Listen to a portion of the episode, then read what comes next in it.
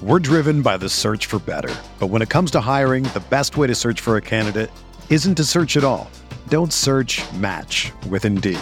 Indeed is your matching and hiring platform with over 350 million global monthly visitors, according to Indeed data, and a matching engine that helps you find quality candidates fast. Ditch the busy work. Use Indeed for scheduling, screening, and messaging so you can connect with candidates faster.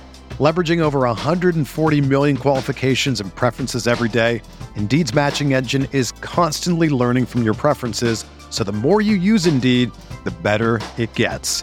Join more than 3.5 million businesses worldwide that use Indeed to hire great talent fast. And listeners of this show will get a $75 sponsored job credit to get your jobs more visibility at Indeed.com slash BlueWire. Just go to Indeed.com slash BlueWire right now and support our show by saying that you heard about Indeed on this podcast. That's Indeed.com slash BlueWire. Terms and conditions apply. Need to hire? You need Indeed.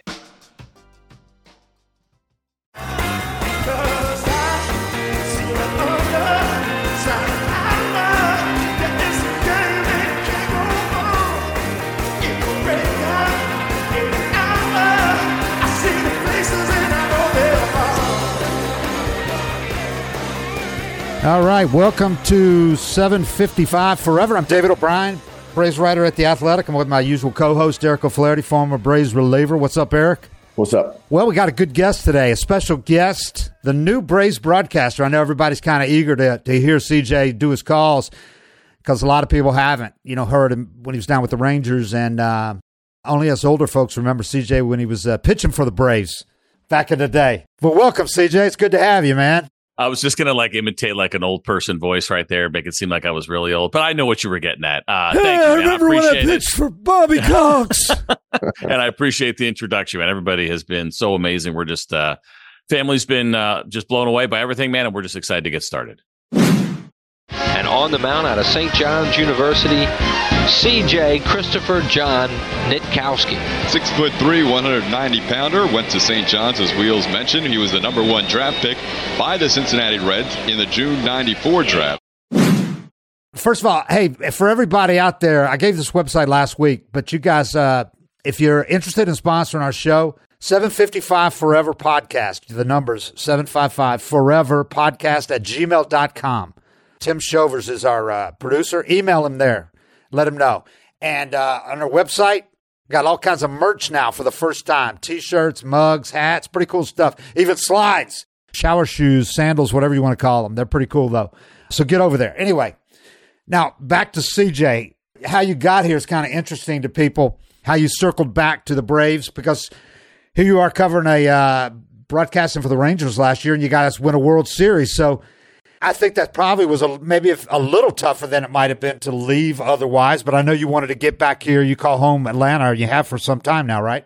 We have, yeah. We've been living here since 06, and we played here uh, a little bit in 04, about half that season.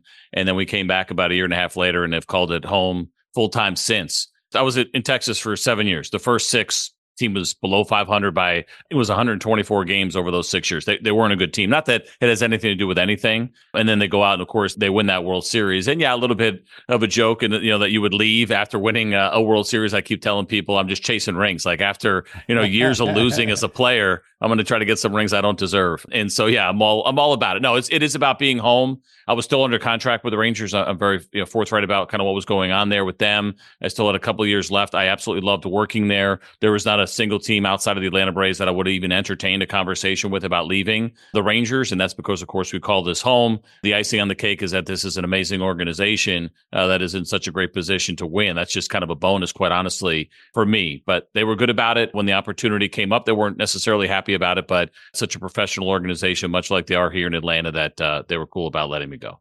Was it the pull of what O'Ventbrel did during their few years in the Braves bullpen that wanted you wanted to be part of that greatness, that lingering greatness from the uh, Eric O'Flaherty and uh, Johnny Venters and Craig Kimbrel bullpen? Did that have anything to do with it or no? I mean, the reality is you just want to get more lefties in the booth. I know, obviously, Tom Glavine, one of the greats, but he doesn't work enough games. And, you know, Frenchie, yeah. we all love Frenchie, but just trying to get more left handers in broadcasting is really uh, what this is all about. And relievers, because I think maybe toward Eric's career a little bit, there was more appreciation of what the non closers did. But for a long time, there was almost zero uh, for the most part as far as appreciation. So we're bringing relievers back and uh, we're trying to be out in front as much as we possibly can. The non-closing relievers. Eric's been bringing relievers back and sexy back for some time now.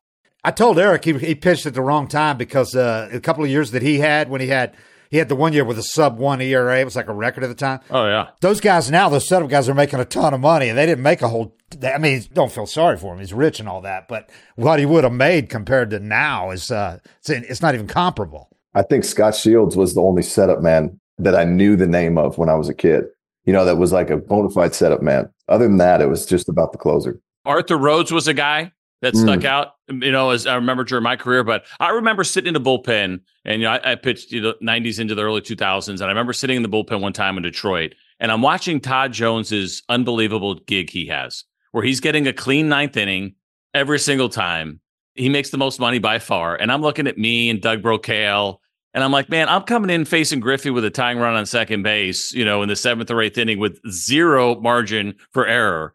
And Jonesy's getting a clean inning trying to hold down a three run lead. And he's making way more money than I am. I'm like, something's not right about this. So it's good to see that finally they came around and figured it out. And then back in the yeah. day, John Wetteland and uh, Rivera were like the first two, what really huge one two combo.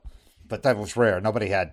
The Braves forever had a prominent closer but then just filled in the bullpen fungible each year, filled in the bullpen with low paid guys and usually hit on a few of them enough to have a good bullpen. But their starters went so deep in games that they didn't need to have more than three really good relievers they could rely on. That was it. It's all they ever needed. Yeah, it's interesting. You know, I think if you believe in your system and the idea of getting the most out of guys, quite honestly, like we see the Tampa Bay Rays, I think certainly are known for that right now. It's like, who's the unknown that's joining the Rays that's going to dominate this year that nobody really heard of the year before. Right. And so I think for the Braves and, you know, certainly during the Leo years, you know, finding those one or two guys, bringing them in, supplement piece. And for the longest time, I joke about the lefties, the righties, the righty setup guys got abused forever. For the longest time, like just run them into the ground and move on to the next one back in the day when, you know, 92 to 95 was a good fastball. And not to say those guys were growing on trees, but they would burn through them and then just kind of you know find the next one. I'm not saying the Braves, just a game in general. Oh, well, the um, Braves um, That's the reality. That's the reality of being a relief pitcher. At least it was. Yeah. Speaking of another one of your relievers that's in the booth, we've talked about Moylo coming back from TJ surgery. Now he like led the league in appearances the year after TJ surgery, and he came back at like ten months or something. He was oh, ahead oh of schedule and then pitched yeah. in eighty something games.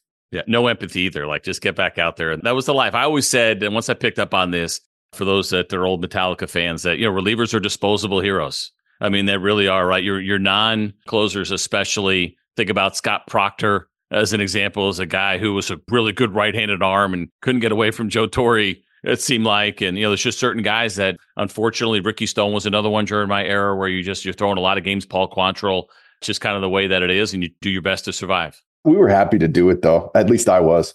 You know, I mean, there was a sense of pride in being able to throw that many games and be ready every day. Long term, it didn't work out, but at the time, it's it was like a badge of honor you could wear. Of I'll go four in a row or both games of a doubleheader. I was always proud of that. You're right, and I, and I, I'm with you on that one. And then I look back and I'm like, man, I watched some other guys. Like I watched guys that have come out of injury. I'll use my buddy Danny Patterson as an example. Former Ranger, when he got to Detroit, he kind of paced himself, and he was not afraid to ask for a day off, and he was rewarded with a really nice two year deal. Yeah, Josh Hader. Yeah. I'm like, you know what? I'm good. Like, you know, Phil Garner for a while, who I had as a manager, come to me and maybe it's three days in a row. I'll never forget this one day we're at Yankee Stadium and he's like, How do you feeling today? He knew I was, you know, middle of summer, it's getting late. I said, I can get you a hitter day if you need me. Could come in and just face one lefty and get out of there. I gave up the two runners that were on base and then four more of my own in that game and I was furious. I was I didn't handle it particularly well. But the reality was is I was shot. I was worn out. I wasn't hurt. I was just tired. And a lot of other guys would take those days like, nope, I can do it, I can do it, and sometimes to a fault. You got a kid that's uh, playing ball in high school, right? He does, yeah. So we're we're in Cherokee County, so he's at Creekview High School. He's a sophomore. I have an older one who's graduated from Georgia College. My daughter's at UGA right now as a senior. She's all excited. She just texts us because uh, Kendall Jenner is, I guess, pushing a tequila that they'll be serving tonight at her bar. And apparently Kendall Jenner's going to be there. So she's pretty excited to be in Athens tonight and working at the bar that she works at. But yeah, so we have three. But yeah, my youngest one, I think he'll have a chance to play in college. He loves the game. He's actually homesick today, but uh, he, he loves the game. Infielder, pitcher, swings left, throws right. And um, it's fun, man. You know, having kids and going through this is is fun. Can be stressful at the same time, but uh, I, I enjoy it. This must be great for you when spring training is just around the corner. And in the past, you're probably thinking, okay, I've only got like another month or so before I have to head down to Texas. And then you're going back and forth and coming home, I would imagine, on occasional times you had off. But now you'll be here and just commuting from what, Cherokee County? Yep. So it was about 10 days a month that I would have off on average with the Rangers. I was doing about 105 games with them. They're all road games. And the family's back here. So I was basically on the road for, you know, yeah, 135 nights a year. And I didn't really think much about it. It's like, you know what, you do what you got to do. You grind through it, great organization, all those kind of things. And it started weighing on me a little bit this past year. You know, quite honestly, not to be too somber, but, you know, I was thinking about Jim Poole, thinking about Tim Wakefield, you know, two guys that were from my era that passed away this year or last year, and they were only 57 years old. I'm like, man, I'm 50 years old, and they were in perfect health when they were 50, you know. And I think I'm in pretty decent health. And I'm like, you know what, man, I'm starting to have these kind of, you know, life thoughts about big picture stuff, and you know, was there an adjustment to be made? And I wasn't even actively pursuing something else necessarily; just happened to work out where the job opened up. So yeah, that part of it, and being home more, catch more games, all that kind of stuff is going to be fun. I will say. My oldest at his high school, they were looking for volunteers to do the PA, like to announce the players. You know, play the music, announce the players. I said to him yesterday, I was like, "Hey, man," I was like, "Coach is looking for some guys." He's like, "Please don't, just please don't, you know, please." Like, I, I, get it, you're here. Like, he wants the least amount of attention as possible on all of yeah. us. And so, even though I technically am a professional broadcaster, uh, he prefer I not be the PA guy at his high school games. yeah, you got one of those names that now you're doing the Braves games. Anybody that's not aware of who his father is is probably going to know pretty soon. He ain't having it. He's a good kid, but he's like he just preferred like let's just stay in the background, let me do my thing. Yeah, so you're you're away all that time and you're thinking, you know, what if I, God forbid, you know, had a stroke tomorrow? You know, you're not going to be like, okay, I'm glad I was working all this time, accumulating money. I could have been home with my family, and now you're going to be there. And yeah, I mean, you know, quite honestly, like you know, my dad passed a couple years ago when he got sick. Right, it's in the middle of the season, and you're dealing with that. Same thing with my wife's father. Unfortunately, these last couple years, so we're dealing, have been dealing with some of that, and not always being here an emergency at home medical, maybe for somebody in the family. And it, listen, it could still happen. Obviously, we're still on the road a good amount. But yeah, you start to get older, man. Like I said, I'll be 51 in March. You get on the other side of 50 and you start kind of thinking about those things just a little bit more, you know, and seeing some sad things that happen. And of course, we never know. I, I might make it to 90. I might make it to 52. I don't know. But at the end of the day, yeah, if you can afford to make some changes and opportunities pop up to be home more, I'm all about it. So, what's this going to be like for you? The last year must have been great in so many regards. I mean, you guys won the World Series, and also you got to work with uh, Boch. I mean, you're going from Bruce Bochy to a guy that I think, to me, Snit. I'm sure you've had a chance to meet Snit by now. To me, Brian Snitker is a little bit of Bruce Bochy and a lot of Bobby Cox. He's kind of that guy, players manager. Impossible not to like when you get to meet him. So it must be great for a guy in your shoes who's going to have to. I don't know if you do pregame shows or whatever, but to interact with a manager who's so himself every day. He doesn't get wound up in the losses and act like an asshole one day and the next day. You know, I mean, Snit yeah. is always pleasant. You never know that if they've just won three and if they lost a series in Oakland like they did last year, or if they've won 10 in a row. The guy's the same every day. And I would imagine Boch is a little like that too at this point of his career, right? I mean, he's not going to get real flustered by things.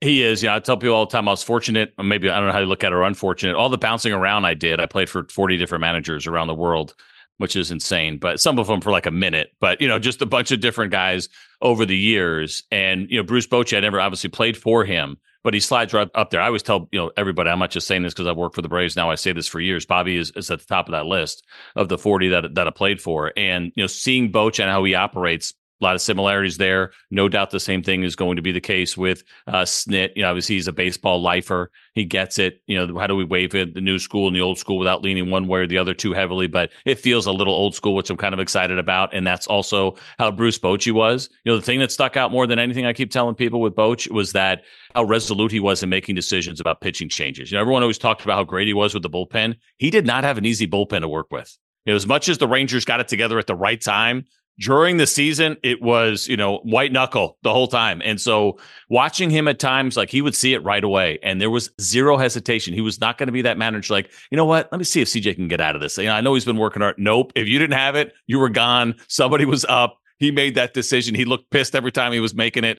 that you weren't getting it done. I really appreciated that about watching him. I know sometimes it, you know, maybe it would tick guys off and it didn't matter who you were. You know, once they picked up Aroldis Chapman last year, And there was times where, man, he could be unbelievable at 101 with a two seamer. And then there's times where he's spraying it all over the place.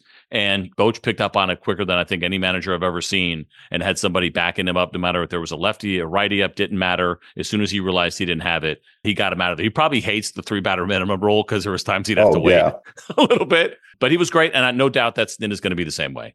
Yeah, nothing bothers Snit like walks. And I mean, at times he had to live with them, but if he knew that he had enough guys in his pen that he could make a move, he didn't hesitate to get a guy out of there and a starter and pull a guy starter, especially a younger starter who's not proven himself. He would jerk a guy in the second inning sometimes, you know, if he if he was running if he knew that day and you'd ask him afterwards and he goes, Because I didn't feel like there was any sign that it was going to get better. So he'd get him out of there. And it's funny on the pitch selection stuff too. There was a game last year. Will Smith actually stepped up really big for the Rangers. Like the first four months of the year, he was really important. I know he struggled down the stretch a little bit, but he was critical. They don't have the year they have without what he did at the very beginning of the year. But he let up a, a walk off home run to Patrick Bailey of the Giants, and it was a fastball in, which was kind of surprising that they would go into a righty with a chance. You know, it's kind of that old adage you try not to finish a game in, especially with him with his heater, right? His sliders is his go to pitch. And so he basically got beat on, I'll say his worst pitch, but not his strength. And Boch was furious. That one felt like it lasted maybe about a day or so. Where he, I think he was mad at Jonah Heim, he was mad at Will, at Will Smith for the you know the decision that they made. So there's still some of that there at times when maybe you start getting a little bit too cute, which I think all the old school guys, you know, will be like that anyway. Where some of the newer school guys who are relying on data seem to be a little bit maybe more patient and let things go. But I like seeing that once in a while. It's good to have that fire, and then, like you said, eventually everybody's over it, and it's usually over a bottle of wine on the plane. Have you been as impressed as we have by this uh, a the bullpen that Alex Anthopoulos has put together? I mean, he's gone after the Phillies. Really, I don't know how much of it was the Phillies pitching, but it was a lot. They brought in so many guys throwing upper nineties, hundred, and uh, and the Braves. I mean, they had four extra base hits and eight runs in that four game NLDS, and some of that I think was the break before that. But you know, Velo was the key for those guys, and this year the Braves had had a few guys that had options or they could have brought back, and they let those guys go. And he went, he's going with these power arms from left and right. And this bullpen, I think, potentially is the deepest in the league, if not if not in the majors. I mean, it's a if these guys are healthy, it's going to be a fantastic bullpen. Yeah, absurdly deep, right? We saw the news. Of course, I know you guys know that Ken Giles is going to come in as a non-roster, which is a cool story, and hope he makes it. But there's as a non-roster, this is not a great bullpen to necessarily come in and try to make, right? That's the that's the downside. He's got confidence in himself, He does. he? He does. It'll be fun to watch, and he's certainly been a character in the past. I tell you, of all the arms, and I'm with you, this bullpen is ridiculously deep. Having Tyler Matzek back, I think, obviously, will be really big and exciting, good story. But the guy that I kind of have my eye on, and maybe because I'm just trying to look for that one guy that maybe people aren't talking about as much, is Aaron Bummer. Because Aaron Bummer to me seems like he's going to play such a critical role because he's going to be the guy that's taking on all those inherited runners. Right. I think I, it was 42 last year, far and away more than any other Brave had. I know it wasn't here, but just kind of comparing what he did last year because of that amazing ground ball rate that he has. And so because this bullpen runs so deep, my guess is he's going to be asked to put out a lot of fires. Early on, you can afford to be conservative with your starters. Obviously, there's some injury history with a couple of guys and a little bit, you know, a couple of guys that are a little bit older. But because of the depth of the bullpen, I think Aaron Bummer's the guy that at certain times, if they're not blowing a team out early, like I know they did so often last year, and need to keep a game close, and even as early as the fifth or sixth inning, it feels like more often than not, he's probably going to be the guy that's asked to do it if it's a double play situation. If you need a, a swing and miss, then maybe you go in a different direction. But I think Aaron Bummer to me could end up being really key. And again, maybe he'll get the credit, maybe he won't. But for those of us who know, we will certainly appreciate what he's probably doing in those middle innings. I think that was a great move because Minter has had to shoulder so much of the load and he's done a great job with it. But like last year, he had a month where he struggled and he was the guy they had to bring into any tight situation. And sometimes when it wasn't that tight because they didn't have other lefties at the time. But between Minter, this is going to ease the burden on him, and Matzek coming back from TJ. They're not going to have to rush Matzek in there. You're not going to have to throw him right into the fire early. I know Matzek's going to want to, but having Bummer, I think, is going to be huge for that, for both of those guys. Having these three lefties now, potentially even more than that. And we haven't even talked about Dylan Lee. Yeah. And Ray Kerr. Chris Gimenez, I work with him on MLB Network Radio, former catcher. And I guess, you know, he's still getting down. And I guess they're in the same area because he's caught some of his bullpens. And he was like, dude, where do you see this dude? Again, sounds great. Um, and, you know, things happen as we all know what happens, you know, how things over the course of the season and spring training, who breaks camp, who doesn't. But they have depth of even people that probably most fans don't know who they are. Yeah, a guy like Kerr, people are just dismissed. It was such a relatively minor move in the offseason that everybody's focused on the big ones, but they've done some things that uh, that's going to come to the fore, I think, as the season goes on. They're going, people are going to be like, we have him too. And guys coming back at midseason. They got a lot of guys lined up. And then the guy from the Pittsburgh, the hard thrower, who's going to miss this year, but be ready and have three years, I think, of contractual control. They took him because the Pirates didn't want to have a guy on the roster. They're paying to, to rehab, and the Braves were like, we'll do it. So, I mean, they got arms, arms. Yep, it's going to be deep. It's going to be fun to watch. And I think on both sides, you know, obviously you guys have seen this team a lot more than I have, but even the young starters, like I'm really excited to see Waldrep in spring training. Their first round pick last year out of Florida, like he looks that like he split might be. is amazing, man. Yeah, he That's looks like nasty. he may be the real deal. He blew through what four levels last year. You know, again, probably not a spot to break camp, but between him and AJ, and you know, there's pitching depth here too on, on the starting side. I think we'll probably see Waldrep by early summer. The Braves have not hesitated to bring a guy up if they thought he was ready and that he could help them win. They did it with Soroka the year they brought him from Double A, uh, you know, to face the Mets in a big game up there early in the season. So, but they don't have to. That's the cool thing is they got so much depth. They don't have to rush this guy at all. Smith-Shawver, they don't have to rush him. I mean, we've talked about the guys that got coming back to have an all star. People forget how good he was until midseason when he just ran out of gas. And he's fighting for the fifth spot. I know it's crazy with that nasty sinker, man. I, you know, I've gone back and watched a lot of you know starts of all the guys and watching a lot of games, and my goodness, that sinker's amazing. Something you just said there though that, that kind of triggered something else too for me, and thinking about what you said about you know putting a guy in a big spot. You're not afraid to do it, not afraid to call a guy up. That was another kind of Bruce Bochy thing that caught my attention last year. And again, the old school guys that you know if you're on a contender. They're not worried about giving you a soft landing and making your life easy. Like they need to find out quickly, can I count on you? And Boch did that a couple of times. Rookie reliever he brought up first appearance, tying runs on second base. Like it's just right in the fire. Cody Bradford, who was a lefty, I believe he made his first big league start against the Braves. You know, a lefty against the Braves. Like, here you go. Here's your debut. Go get him. Good luck. I remember that. They don't care. And I, and I said that they don't care. Of course they care, but they're contenders and they're saying, I want to find out right now. We're not bringing guys up. We're not a rebuilding team. Obviously, the Braves are in that same spot. I think Snit is cut out of that same mold. It's like, listen, we're here to contend. We're here to win. I, I need to find out pretty quickly. Can I count on you? Yeah. Snit got that, I think, a lot from both his minor league background and from Bobby Cox, who Bobby was uh, famous for doing that. He brought a guy up. You knew that guy was getting in that day. He'd bring a position player up. The guy'd be in the lineup that night. They didn't want a guy sitting around thinking about it, getting nervous or whatever. Just throw him in there and let him, you know. And I think a lot of that now is having confidence in your player development, which the Braves do. They have confidence that when a guy's when their minor league director and their managers down there tell Snit he's ready, they believe him and they bring the guy up, like they did with Michael Harris. Brought him straight from Double A. People were like, "Really?" It was early in the season, end of May. Brought him up, thrust him in the lineup in center field. And then you don't have to wear that MLB debut patch too long. Eric, have you seen that? They got that little patch on there where you basically wear it until you until you make your debut. It's almost like, hey, here's a rookie, everybody, just so you know this guy's never been in a game. And you can't take that patch off until you actually get in a game. Well, that's not necessary. Three months later, they give Harris a hundred million dollar contract, potentially hundred million, because he earned it. Anyway, yeah, you talked about uh, Giles. It's going to be interesting to see him in spring because he threw for a bunch of teams a couple of weeks ago and was 93, 94, 95, I think up to 96 maybe. The Braves think with him healthy and throwing and with their guys and working, they think he might be able to add a tick or two to that. And if he does, he's going to get up close to what he used to be. He could be a potential impact guy for them if he's, uh, I mean, if he can get back close to what he was before. He was Yeah. I don't know how nasty, man. anybody throws with with their. You never really reach your peak velo outside of games. You know, I mean, that you're on a. A lot of times these showcases, you're on a uh, indoor mound. You don't have cleats on, so your traction is not as good. All those little things affect it. You don't have adrenaline. And for me, when I was pitching, until a hitter stepped in the box, a hitter getting in the box gave me three or four miles an hour every time. Even if you looked at your warm up pitches, you know, you kind of peak when you come into the game. I feel pretty good today. Be 87 and shit. And, you know, now I'm in trouble. And then your first pitch when a hitter gets in there is 92. So he could easily gain. Yeah, I'm with you on that one. I, I'll be curious now.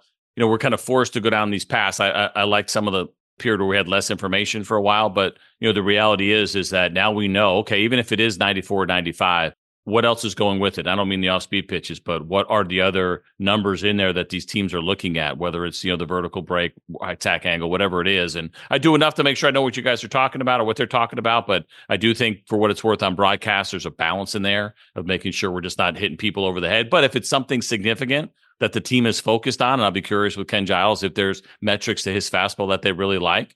Then I think it's probably worth mentioning. So I think to me that is I'm as curious about that part as I am whether or not he gets a couple more ticks, which I'm with Eric. I think he'll easily get that in spring because there's just something about doing those bullpens inside. I mean, nothing compares to looking at a, a hitter trying to take you deep in the box. Yep. Your job's kind of like uh, I think mine is when you're writing for a certain audience. You're reaching a mainstream audience that ranges from you know people in their teens to people in their 80s that have been or 90s that have been following the Braves forever.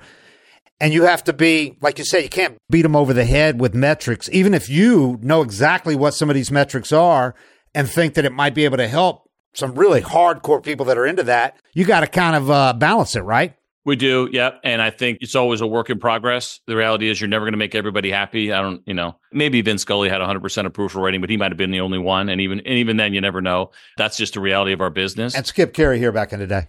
Yeah, exactly. And so I always, you know, I try to, you know, do the best I can with that. I always feel like if I cannot explain it really quickly and really easily, just let it go. Right. Because there's some great numbers out there that obviously we see it all over the internet. Organizations use them to build their rosters that just don't translate well into a conversation on television. When you're a column, yeah, you have a little bit more time to kind of explain it. I think that matters. But if we can't get to it quickly, like a lot of the run value numbers for me, I just I feel like it just doesn't compute to a broadcast, uh, and I just can't do it. And weighted runs and all that, great stats, but it's hard to explain to some people.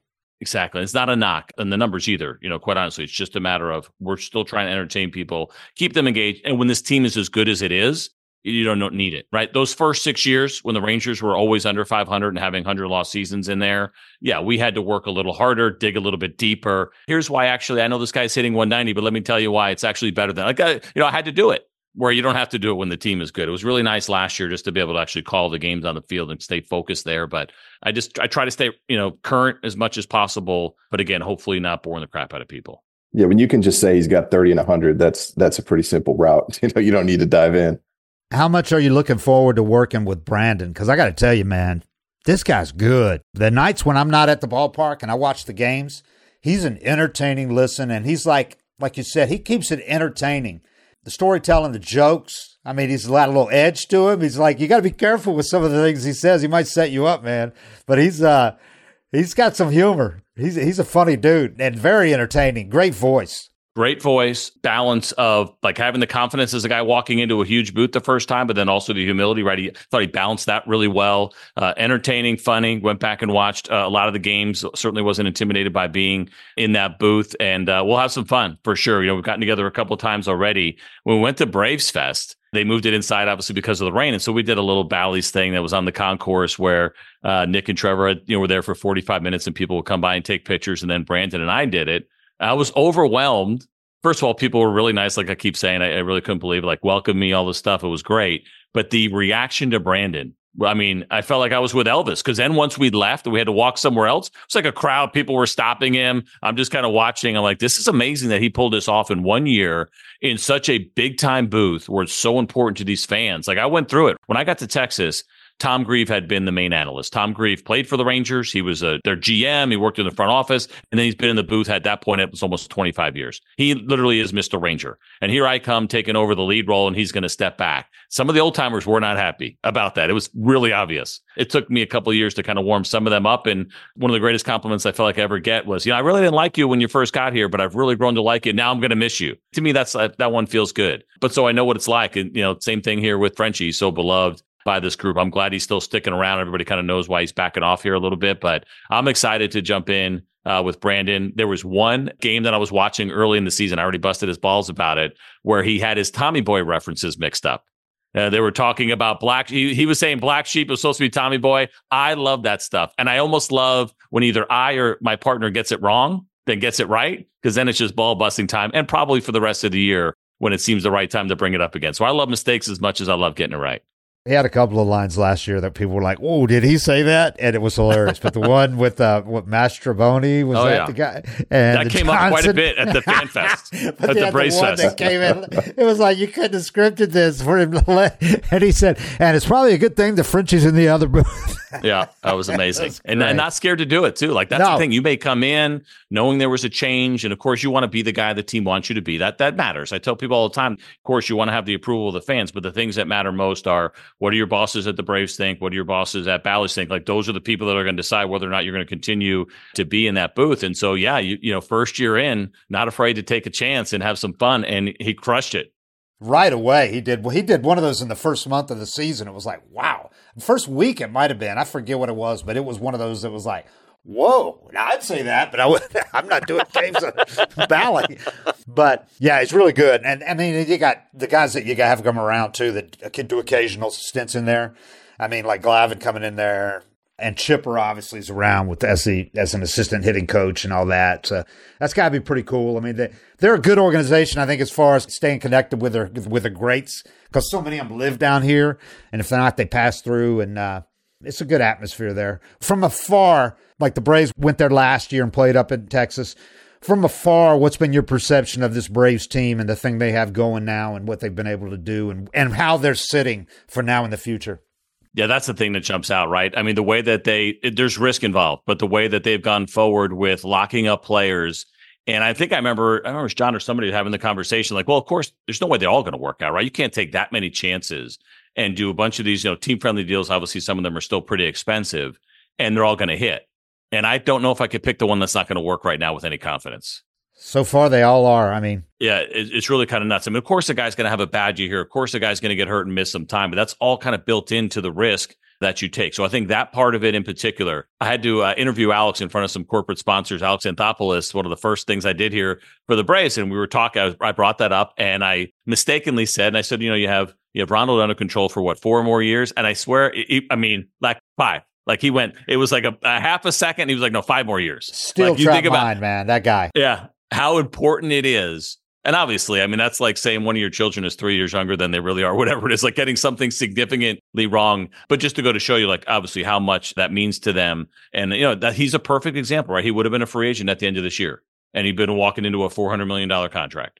I mean, that's just a reality of the situation. And instead, he's going to be a Brave for four more years after this one at least, which is incredible. So that part sticks out. The depth of lineup, obviously, pretty obvious one, but a big one to sit there and watch it and the damage. And I, I saw it last year with the Rangers. That was probably one of the deeper lineups that I've ever watched on, on, an everyday basis. And so seeing that now and this one, even probably, quite honestly, a little bit better. And then to see what happens here with Kelenic. I mean, that's the thing that I think is going to be most interesting is how he fits in. Yeah, you saw him quite a bit, right?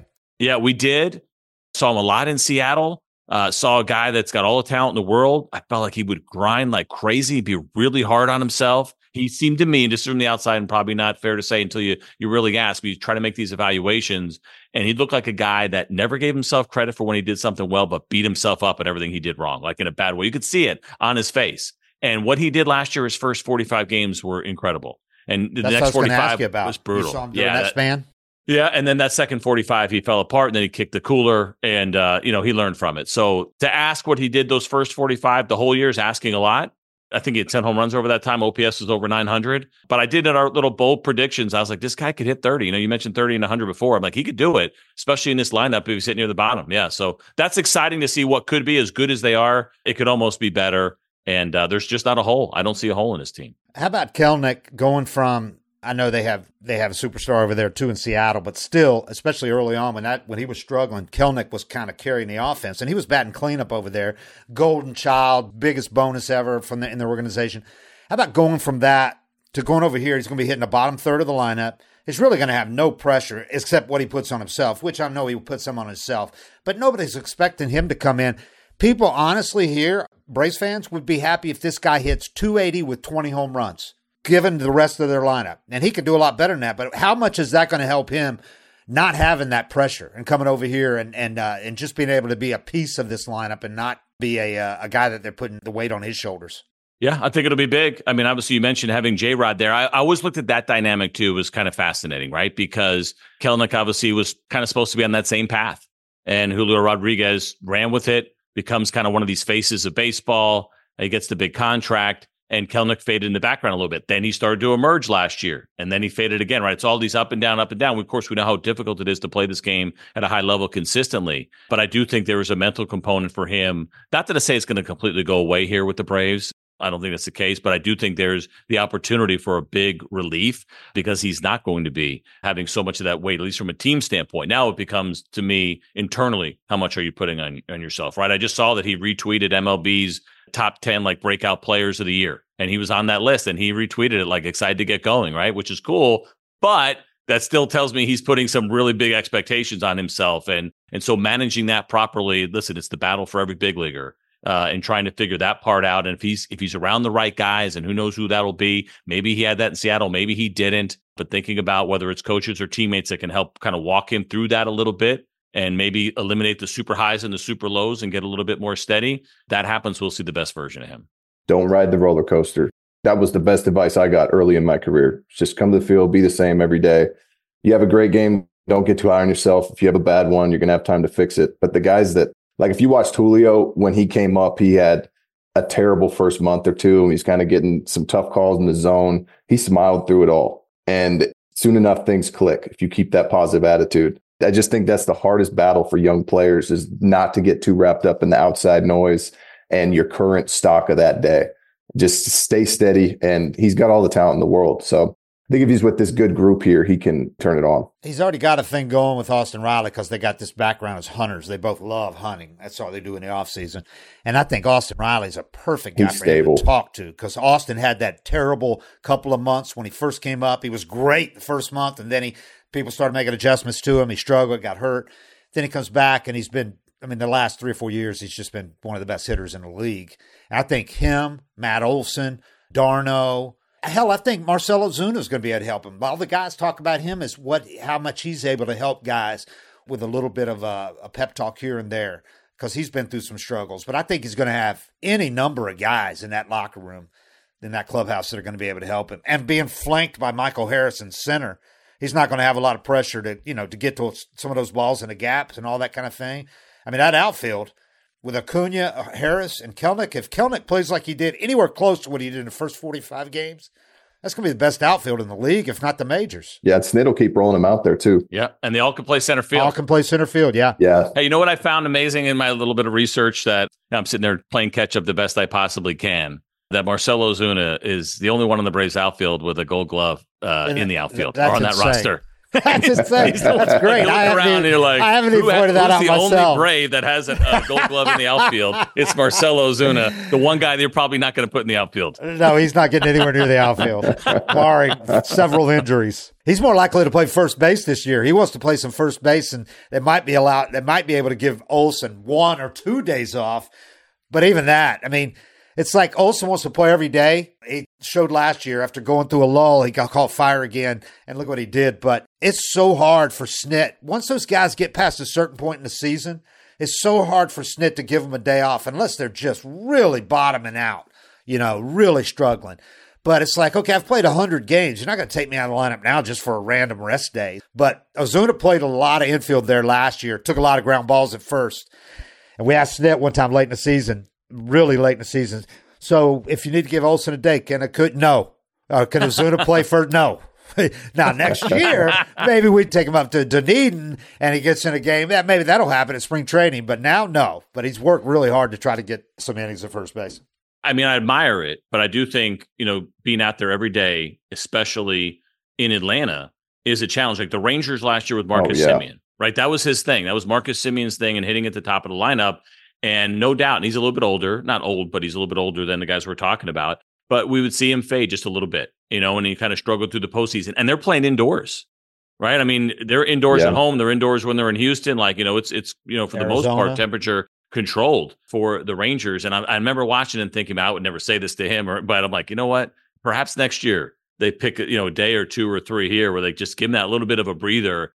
I'm wondering about that too. I I'm wondering if Snit, when they've re- when they've evaluated everything that maybe possibly contributed to their demise in the second consecutive NLDS, that has to have come up in the meetings with the coaches and all that. I mean, Snit is as old school, as hardcore players manager as there is, and he listens and also wants to play every day, and he's done it several times now.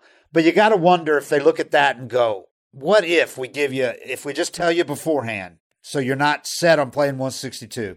Then maybe, you know, two months into the season, we give you a day off. Then we give you, so we give you four or five during the year and you know ahead of time. And it's not like you have this streak going in the back of your head. You got to play every day. I think they could benefit from it too. I don't see, I don't see anything gained by playing 162 instead of say 158. Cal record safe. You know, that's how you put up your numbers. Yeah, I always heard position players talk about that. You know, this might be the day I hit two homers. I want to be out there every day. But I think it definitely, you know, it piles up. And especially playing in Atlanta in that heat, you know, yeah, you may not feel tired, man. but yeah, it catches up. Some of those day games. Yeah, I'm surprised they did it.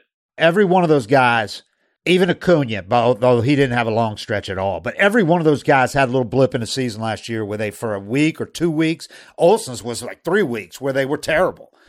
And you got to wonder if maybe, you know, it would have been, they could have benefited from a day or two off there. He gave Austin, I think, a day or two off. He got banged up one time, but, you know, for the most part, Snit, if they want to play every day, Snit kind of gives them that leeway. And I think maybe he needs to take that into account this year and say, hey. Especially when you're comfortable in the division. You know, I think it's it's different if you're if you're chasing if you're down a game or up two games. But if you have a five to ten game lead, it's not going to hurt. It's interesting. I'd be, I'd be, curious how the guys would react, or at some point, maybe as you get a little bit older, you know, who's the guy that's going to have that that conversation? Uh, you know, it certainly benefited guys like you know Andrew McCutchen as he gets a little bit older, and, and other stars in the game. That at, at, some point, I don't know if it, you know, I don't think it's a pride thing. I get it. You want to be out there, and I thought you bring up a good point. You just never know which day is going to be the day, and if you're going well, that's the other part of like the pre. Like you don't want to sit.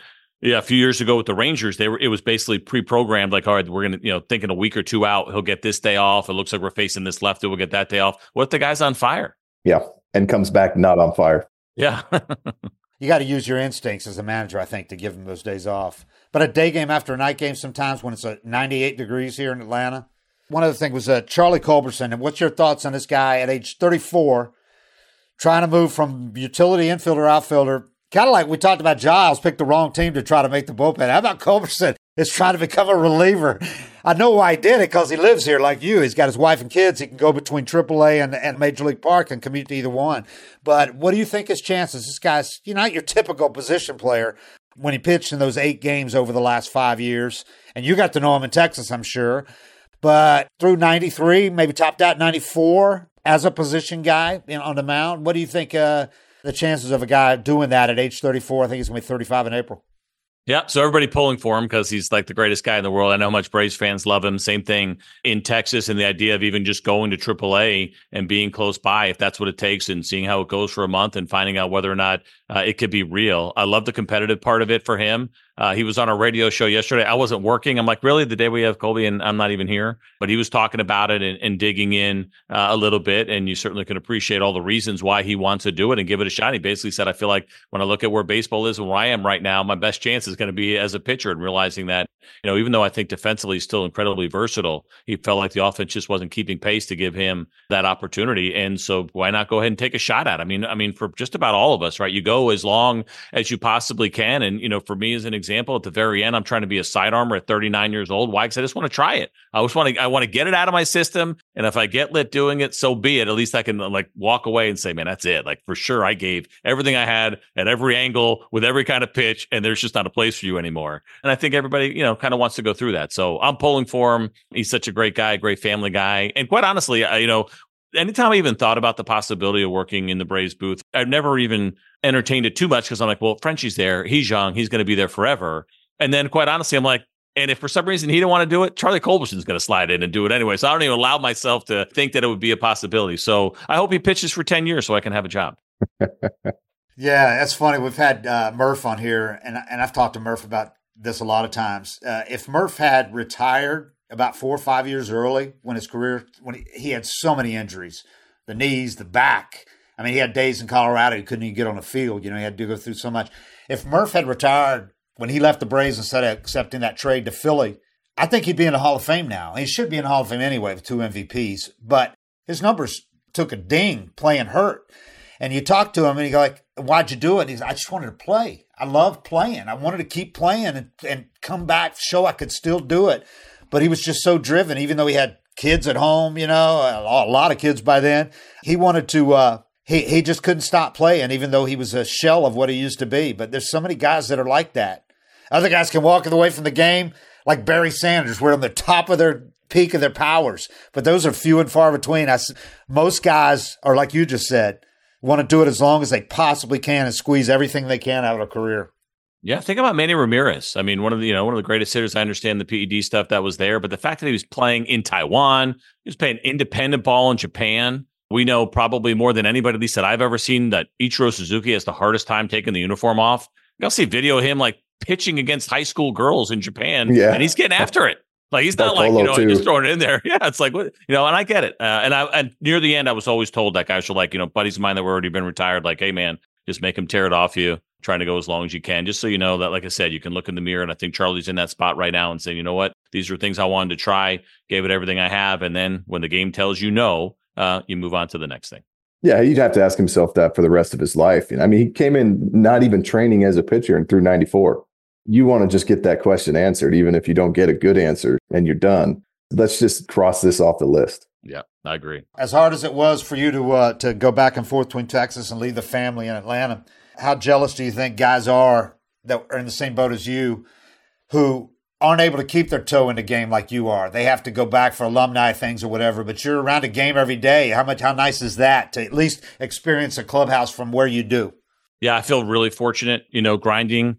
Uh, I was done pitching in, in 2013 in January in winter ball, and then I was fortunate to get some stuff with MLB.com that April, freelancing like crazy and doing everything I possibly could college games, you know, radio shows, wherever I could fill in, like just kind of how I was as a player that continued, like you're hustling, you're doing whatever you can. And so I think for some guys, if you have really good careers and you kind of want to be around, but you don't want to jump all the way in, that'll be a challenge because it eventually is going to catch up to you. Um, you can only tell old stories so many times. You can only be mad at analytics for so long. You got to adapt a little bit. That's just a reality. If you if you want to be around it, whether you want to coach, want to be in broadcasting, whatever it may be. And then I was fortunate to get an audition for Fox when they launched, when FS1 launched. They launched at the end of 13. I, I auditioned for them in January of 14 and and got to work for them and got lucky. Almost kind of like the guys you were talking about, how the Braves would bring in guys, not have to pay them very much, but get a lot out of them. So I went to a spot that had, you know, Frank Thomas and other guys and bigger names. And then I got the job as well. I doubt I was making anything close to what those guys were making but really got a chance to kind of develop myself as a broadcaster working for Fox and, and, doing studio for three years and doing national games for six years before I settled in with the Rangers. So, you know, I, I definitely feel fortunate because I know how fickle this business can be, but I also, you know, I put the work in and, and I make sure I spend the time and I study broadcasting and I like it and I like talking broadcasting and I'm always asking questions to other broadcasters early in my career, especially asking like anytime we had a play by play guy on talking about his team on radio, I'm asking about his analyst and asking Al Michaels, hey, tell me about your best analyst. You know, the guys that you like the most, whatever it may be. And, and as an example, he's one of the guys that sticks out. And he, he had said, you know, he's like, the best guys I've ever worked with are the ones that were willing to put their playing career behind them and their broadcast career in front of them. Like little things like that that you'd pick up along the way to try to grind it out and hopefully stay employable. Is there something about being a voice of a team or an analyst with a team, traveling with the team, being around the same guys, and feeling a little bit more like you're part of that team than it is when you drop in and do the game of the week for this team and that team and, and don't really have that interaction with the players, especially as you get older and they don't even hardly know you, you know? Which I'm okay with. But yeah, so yeah, I would None say, you know, guys, you know, they don't yeah, get that. Yeah, yeah. Oh, yeah, I got you so the yeah the local gig to me is the better one. You know when I when I interviewed with the Rangers, it was still Fox back then when all the regions were Fox, and I was still under contract with Fox to do national stuff. And I said, hey, I'd really like to take a shot at this Ranger job, and they allowed me to do it because it was still in the same Fox family. But I just saw that as something that would be a little bit more stable, uh, a little bit more. That, that show that I was doing nationally in FS1 is no longer there. The uh, highlight show called MLB Whip Around, so that that went away anyway a couple years later. So I feel grateful that I got out when I did. But there is something about digging all the way in on a team being part of a community. I'm still not great about this, Eric. I don't know how many times you've been back like in the clubhouse when you're done. I'm still a little uncomfortable in the clubhouse uh, just because I'm like, you know what, man, it's your place. Like, I, I'm not going to loiter. You guys got a ton going on. You got to answer questions from everybody else. And I'm just going to stay out of your way. If something comes up, I might ask you real quick and then I'm going to get out of there. So I don't bother guys much. I, I probably could be better at it, but I just rather, I'd rather lean on the side of stay out of the way than ever get in the way. And so, from that standpoint, while yeah, I, will dig in on this team as much as possible, like I always do, I will also give their guys their space and let them prepare. I, I rely heavily, more quite honestly, on the coaches. You know, I played with Sal Fasano, played with Eddie, like guys, you know, Walt Weiss is from my small hometown in New York, right? So it's just, for me, I'll rely on those guys because I'll get the information that I need without, you know, having to burn anybody to help kind of formulate opinions and go from there. But digging in and being part of the team stuff for me on the local side is much more of a draw obviously there's bigger money and, and everything else in national and more attention. I just i prefer this kind of work quite honestly because it just it's cozier. Yeah i would think so. And the familiarity and routines and the familiarity and all that, getting to know a team, like you said, instead of uh, feeling like when you're talking about a player and you haven't seen him play every day and you're dropping in to do one game and you're relying on somebody else is what they're telling you about that player. But what you were talking about there, I would think that this Braves team is as good, if not better than any to do that, to talk to Sal Fasano, to talk to Walt Weiss, when Wash when he was here. But I mean, look, Eddie Perez, and Snit just to get information about these guys because they're going to tell you unfettered. They're going to tell you the truth. And they're all so easy to talk to and engaging and want to talk about the team. Yeah. That part's nice, man. Cranny too. We had him on our radio show. Cranny, yeah, he's great. I know, and I I don't know if we had ever met before, but so he's on the show. We're talking, and then I got his number and text him after, and my goodness, he was just incredible. Seitz is great. Seitzer is awesome. Yeah. So those relationships, to me, at this point, it's not to say the players ones aren't important, but those are probably more important to what I do now. You know, I played with Marcell before he was ever a big leaguer. There's no way he remembers it, but we were on the same Dominican team like in 2012. oh, yeah, he don't remember it. you need to ask him. he wasn't even a big leaguer. He was a star in the DR that year. Like he was putting up big numbers. Him and Jean Segura both. I hadn't heard of either one of them at that point, and they were crushing it uh, in the DR. And so it's cool to see. And Eric, actually, the new bullpen coach, Eric was also on that team. And so, but I was in and out quick. The super old guy, I was 39, dude, a super old guy there, the old gringo that probably nobody, who that, what the heck's this guy doing here? But, um, so yeah, we'll look forward to revisiting maybe that. I played with uh, Bartolo in Oakland and had to reintroduce myself to him oh, yeah. later on when I yeah. when I came to the Mets. That's about how it goes, which is all right, man. It's all it's all in good fun, but yeah, it's uh, it seems like an amazing group. Alex is is really good, so we pinch ourselves, man we pinch ourselves a little bit about this whole deal, man. Alex will blow you away, man. Yeah, he he's been great. And uh, when the whole thing even started potentially coming up, my wife's like, "There's no way, right? It's not going to work out. No way." Like we're so used to nothing really, nothing, nothing going our way. We had a long career, but it was just jumbled, man. And so the idea that there's any stability in our life that's not really what our life has been about. I keep telling people, man, that 30 years in the game, 19 as a player, 11 as a broadcaster. I spent one month living in my primary residence during the season. I bought a house in Houston in 98 and I moved in like September 1st and got traded that off season. And so like that was it. That's the only time I've been in my own bed, waking up, going to work, and then coming back to my bed. I did that exact same thing with Seattle. I closed on a condo and got put on waivers about two months later. it's, it's a good time. This game's awesome, but it is. But so that'll be a nice change for sure. Somebody's like, "Oh, how far are you from the ballpark?" I'm like, "I don't know, maybe you know, 40 minutes without traffic. Who knows with traffic? Oh, it sounds like a lot." I'm like, "It's a lot closer than Dallas." It's kind of how I look at it, man. It's a lot closer. Sal Fasano, how well do you know him? So we played together in the Yankees in the minor league system, and then I faced him. Uh, and I told Gretchen, our producer on TV, and I found the video. I said I hit him twice in a game one time. I only had one start where I punched out ten. It happened to be that game. It was the last night game at Old Tiger Stadium, and somehow and he, I think he got a hit in his first at bat, and then I dinked him the next two times. And so, uh, yeah, got to throw him a little bit. And so I look forward to certainly reconnecting and catching up with him. He is something else, man. I talk to him sometimes and I'm just like, it's amazing somebody hasn't hired him to manage. I'm glad they haven't because he is, uh, and I think he likes doing what he's doing, staying kind of out of the spotlight. But my God, he's a smart guy. He was good, man. It's like throwing a pillow. I mean, those hands were unbelievably soft. All right. Hey, listen, we've kept you a long time. Really appreciate the time, man. And uh, we're, we're looking forward to seeing you and when Brandon and Booth together. It's going to be great. I think the Braves keep hitting home runs with the broadcasters they hire, man. I know a lot of teams uh, would love to have either one of you, but uh, that's going to be a great combination. I think Brandon's going to make that an easy, easy transition for you. I'll see you down in spring training, I'm sure. Yeah, it feels like yeah. I'm actually going to go down here uh, in February early on when position players report just to get some work done, and then we have our games at the very end. I think the first game is March 20th. That'll be on Bally's. But I told you this before, but I love your guys' pod. It's hugely helpful to me to catch up. Like I'll hear something, it kind of puts me down a rabbit hole, doing a little research and catching up because there's some things that I'm not going to be able to find out on my own. So I'm looking forward to listening all season long. People out there would ask that don't understand why the hell Bally doesn't do, and they're not the only ones that do this, why they don't space out the spring training games so that they can see some of these young kids play early on. Yeah. I'm okay But with it. I know it's money. and, yeah, they have to do Well, them to me, together. just go go down for like I saw the Tiger schedule was posted the other day, and it was like March seventh, March eleventh, March nineteenth. I'm like, oh, they're just what are you going to do? Go back and forth or stay there the whole time? So I like that it's four games uh, selfishly uh, over the last week or so. All right. Hey, it's been a pleasure. We appreciate it. You guys are going to enjoy this, dude. I'm telling you. That's it for us. 755 forever, and we are out. Don't forget, email us if you, if you want to sponsor us or go to the website and buy some merch. We need the money. Later.